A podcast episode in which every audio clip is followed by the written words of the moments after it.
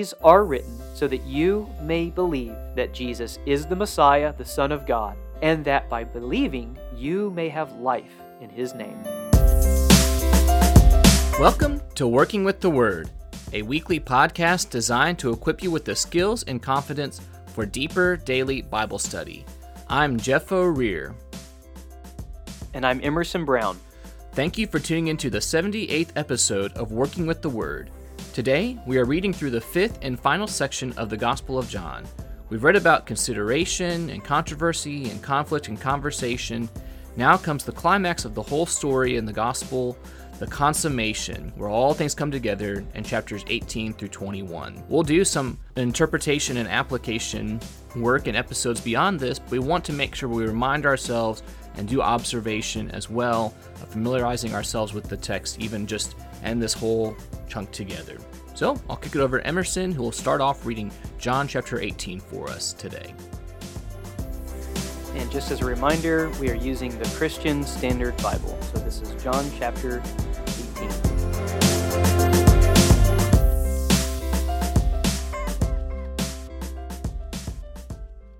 After Jesus had said these things, he went out with his disciples across the Kidron Valley, where there was a garden, and he and his disciples went into it.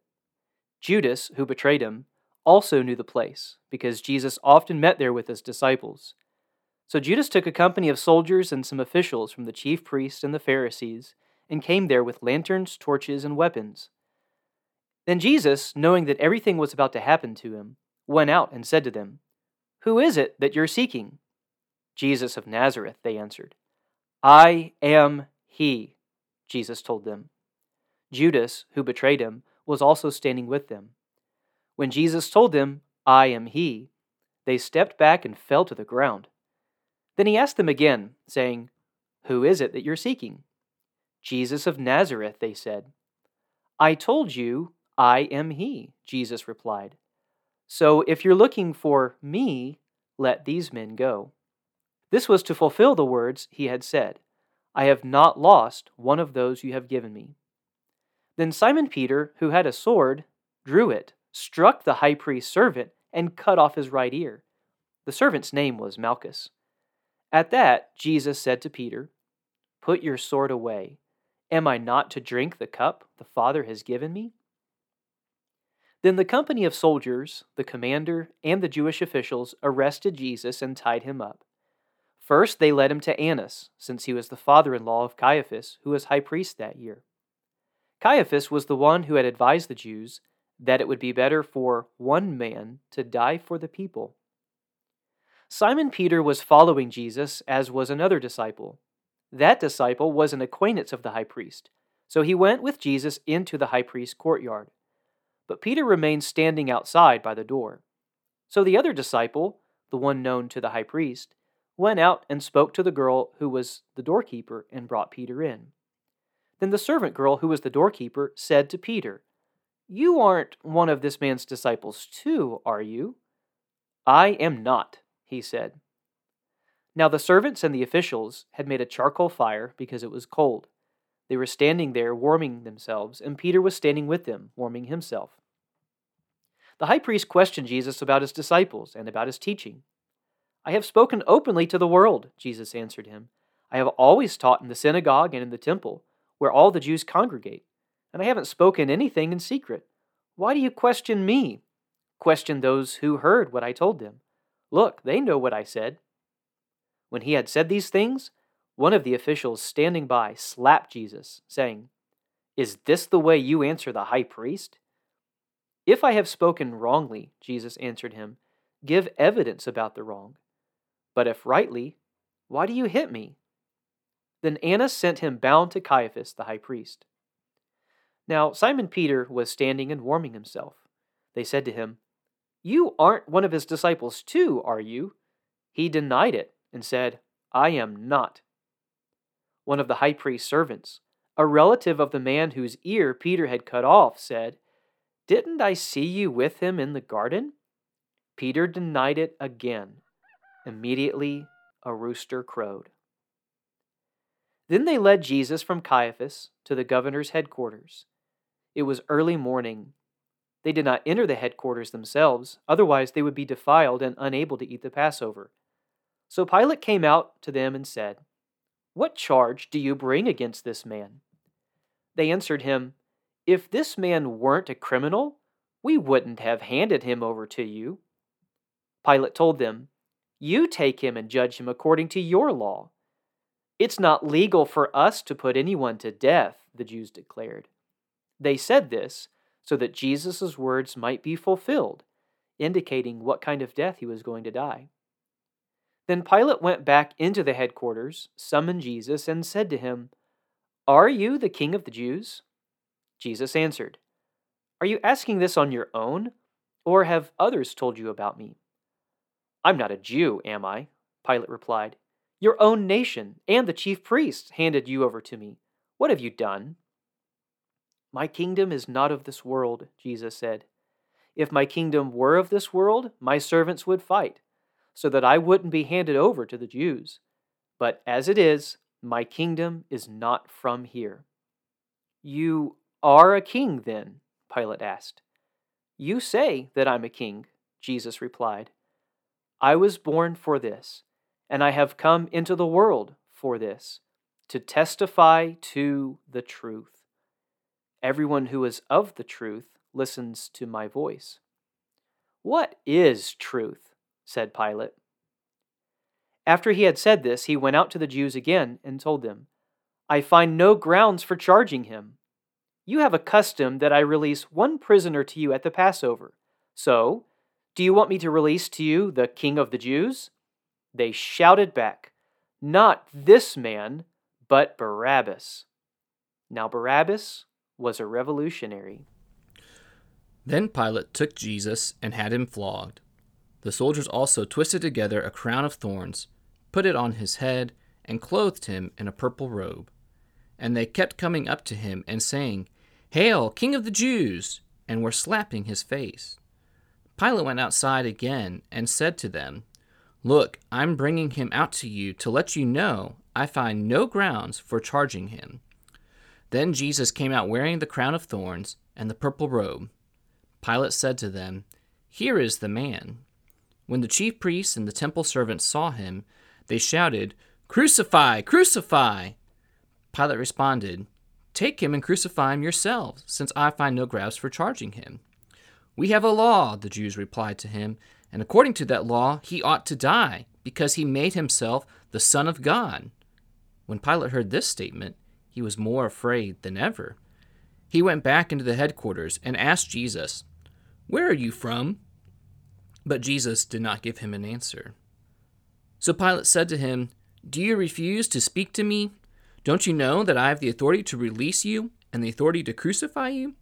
You would have no authority over me at all, Jesus answered, if it had not been given you from above. This is why the one who handed me over to you has the greater sin.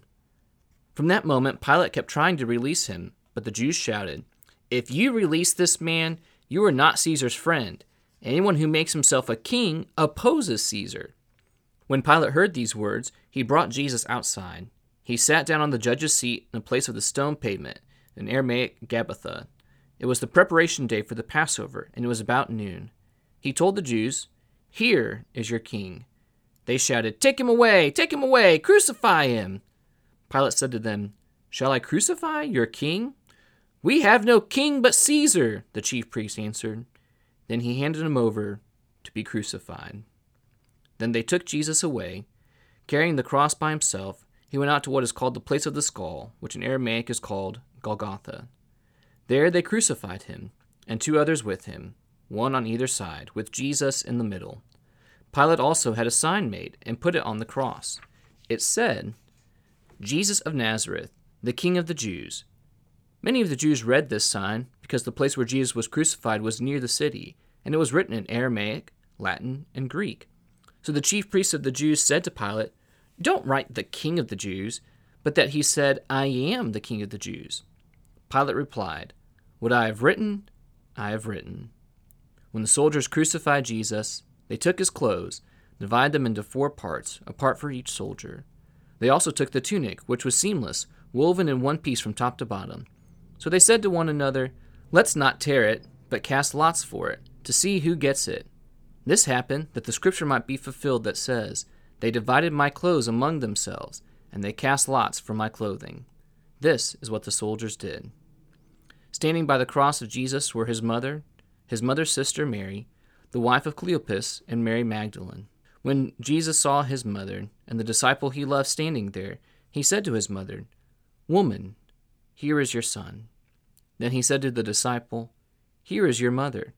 And from that hour the disciple took her into his home.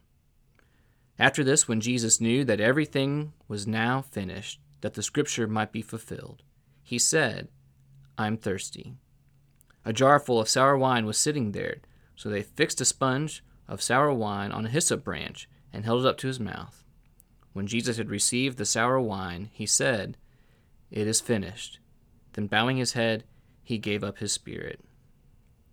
Since it was the preparation day, the Jews did not want the bodies to remain on the cross on the Sabbath, for that Sabbath was a special day.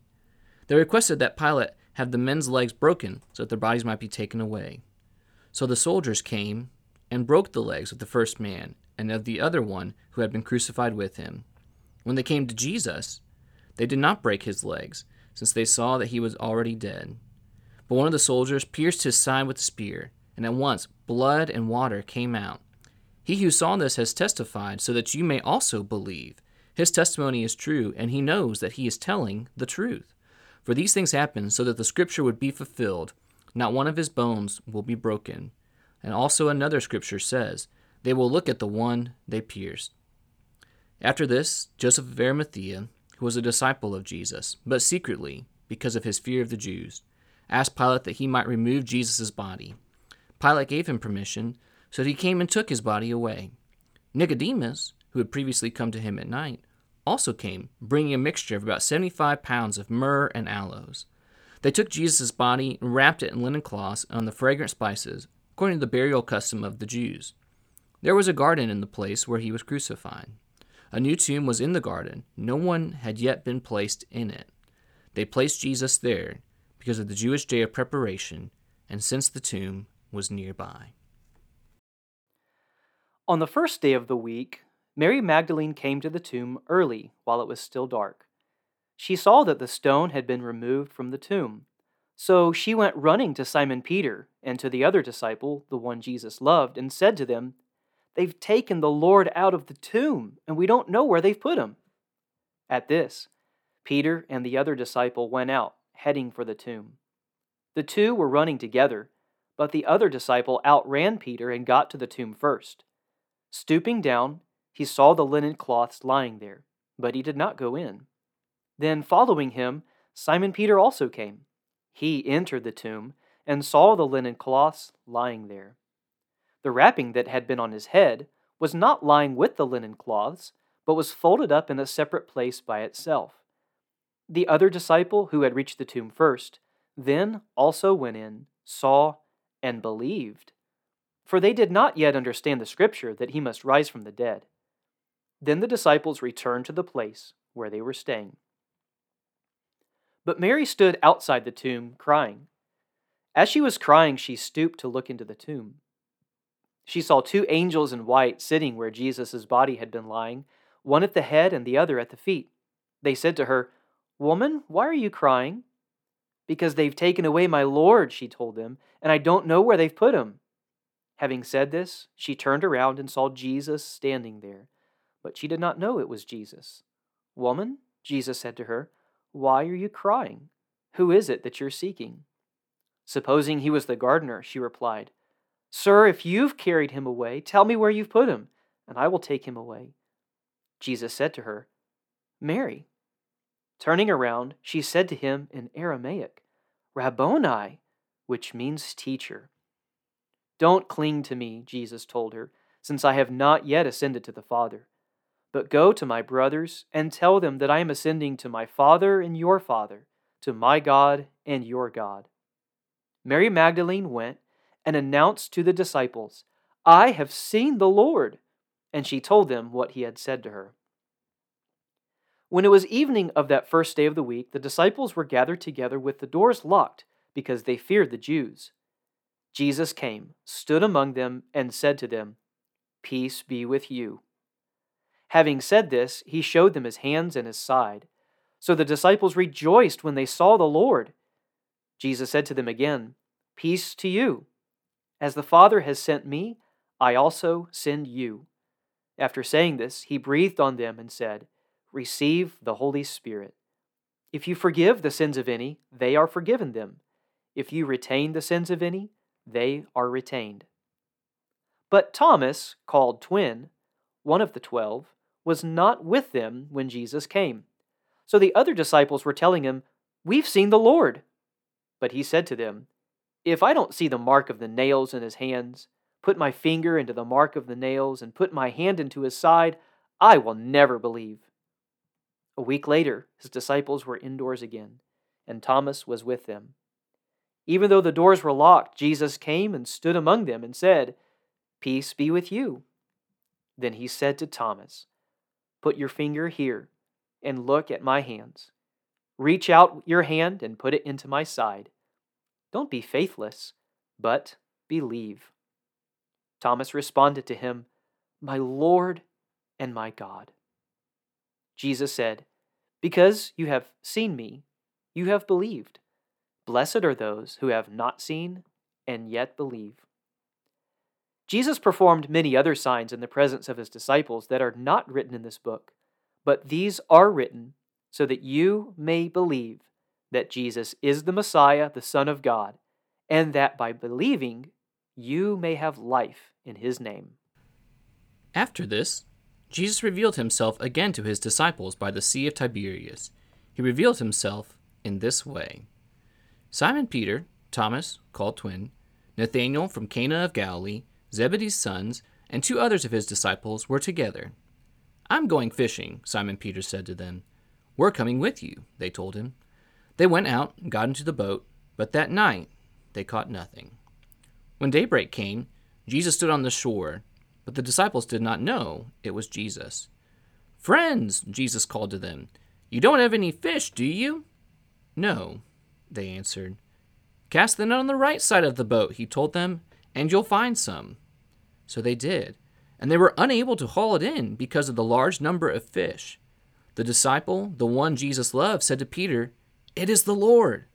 When Simon Peter heard it was the Lord, he tied his outer clothing around him, for he had taken it off, and plunged into the sea. Since they were not far off from land, about a hundred yards away, the other disciples came in the boat, dragging their net full of fish. When they got out on land, they saw a charcoal fire there, with fish lying on it and bread. Bring some of the fish you've just caught, Jesus told them. So Simon Peter climbed up and hauled the net ashore, full of large fish, a 153 of them. Even though there were so many, the net was not torn. Come and have breakfast, Jesus told them. None of the disciples dared ask him, Who are you? because they knew it was the Lord. Jesus came and took the bread and gave it to them. He did the same with the fish. This was now the third time Jesus appeared to the disciples after he was raised from the dead. When they had eaten breakfast, Jesus asked Simon Peter, Simon, son of John, do you love me more than these? Yes, Lord, he said to him, you know that I love you. Feed my lambs, he told him. A second time he asked him, Simon, son of John, do you love me? Yes, Lord, he said to him, you know that I love you. Shepherd my sheep, he told him. He asked him the third time, Simon, son of John, do you love me? Peter was grieved that he asked the third time, Do you love me? He said, Lord, you know everything. You know that I love you. Feed my sheep, Jesus said. Truly I tell you, when you were younger, you would tie your belt and walk wherever you wanted. But when you grow old, you will stretch out your hands, and someone else will tie you and carry you where you do not want to go. He said this to indicate by what kind of death Peter would glorify God.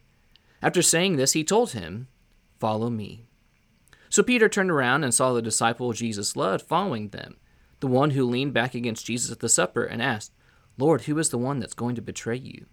When Peter saw him, he said to Jesus, Lord, what about him? If I want him to remain until I come, Jesus answered, what is that to you? As for you, follow me. So this rumor spread to the brothers and sisters that the disciple would not die. Yet Jesus did not tell him that he would not die, but if I want him to remain until I come, what is that to you? This is the disciple who testifies to these things and who wrote them down. We know that his testimony is true. And there are also many other things that Jesus did, which, if every one of them were written down, I suppose not even the world itself could contain the books that would be written. I think reading this last section of John just it always gives me goosebumps because it's just such an epic way to end um, the the account of of Jesus's life.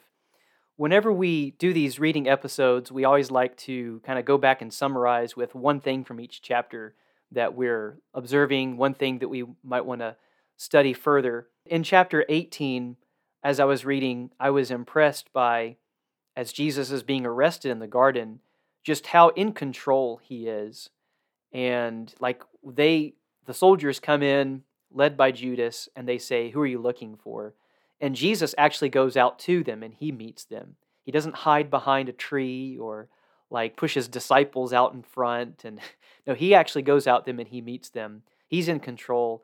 And in fact, his very words, I am he, makes them fall to the ground. And I don't know why that happened, but, but there's something incredible about Jesus' presence and his confidence and his courage in facing what he knows is about to happen. And you also see that before Pilate, right? I mean, when mm-hmm. when he's standing before Pilate being questioned and all these false charges against him, he's just calm, he's cool, he's collected. He he is not defending himself, but rather he's actually appealing to Pilate. He's talking about truth. He's talking about his kingdom. He's talking about his authority.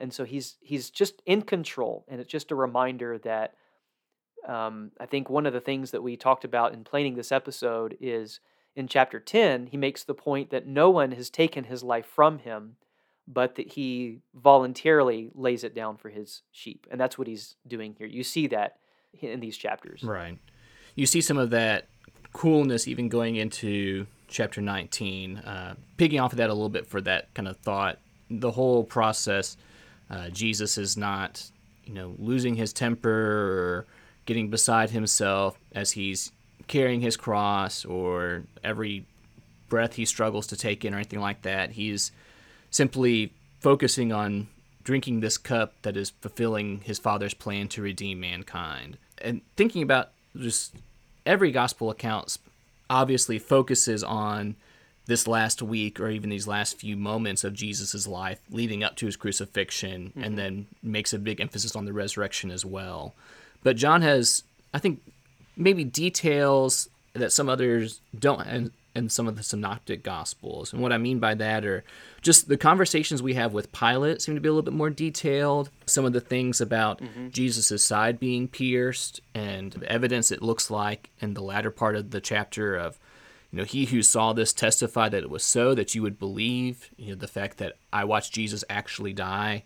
Uh, you could even go to the Roman soldiers and they claimed he actually died. You know, the, I'm sure we'll get into more of this later, but just the fact that Jesus' death was just as important as his resurrection because if he doesn't die, then he can't be resurrected. And so all the detail in this chapter just really stands out. We'll look at that detail and do some interpretation and application here in a couple weeks about that. But the detail stands out of chapter 19. Yeah.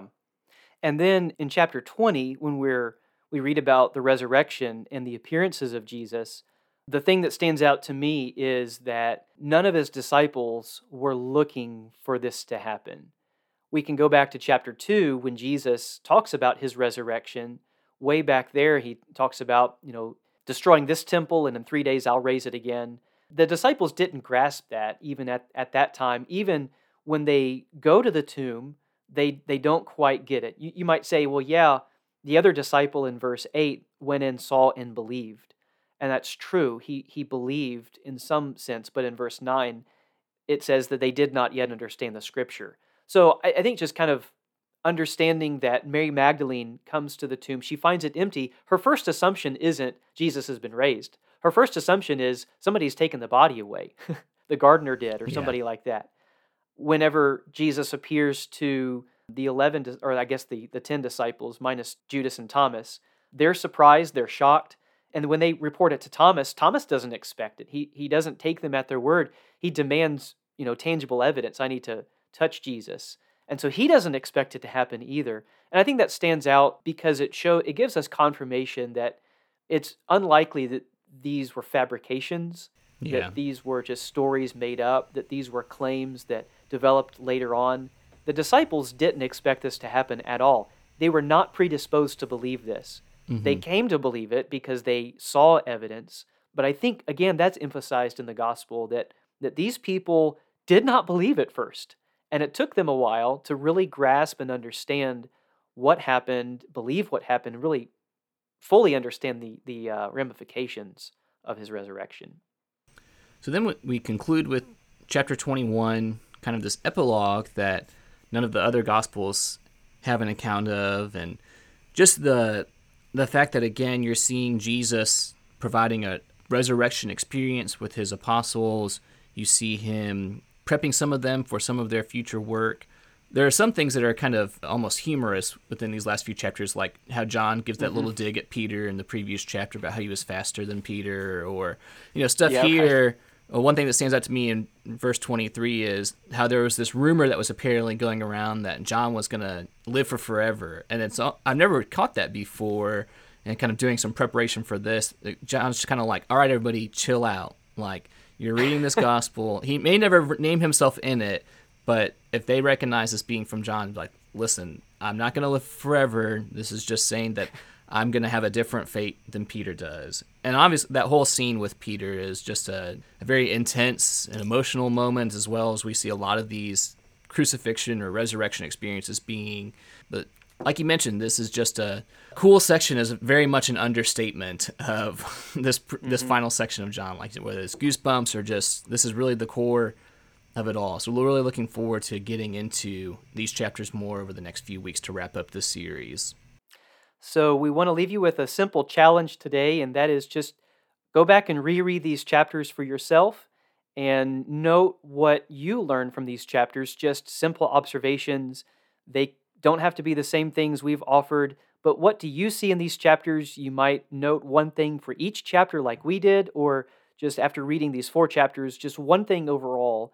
Just go back and reread them, refresh yourself, or just read them for the first time if this is the first time you're coming in contact with them. What do you learn from these chapters? And again, we'll we'll dig into these chapters as we go forward. Very much looking forward to that. Thank you for tuning in to Working with the Word today. Next week, we'll dive into chapter 18, focus on Jesus' arrest and his trial.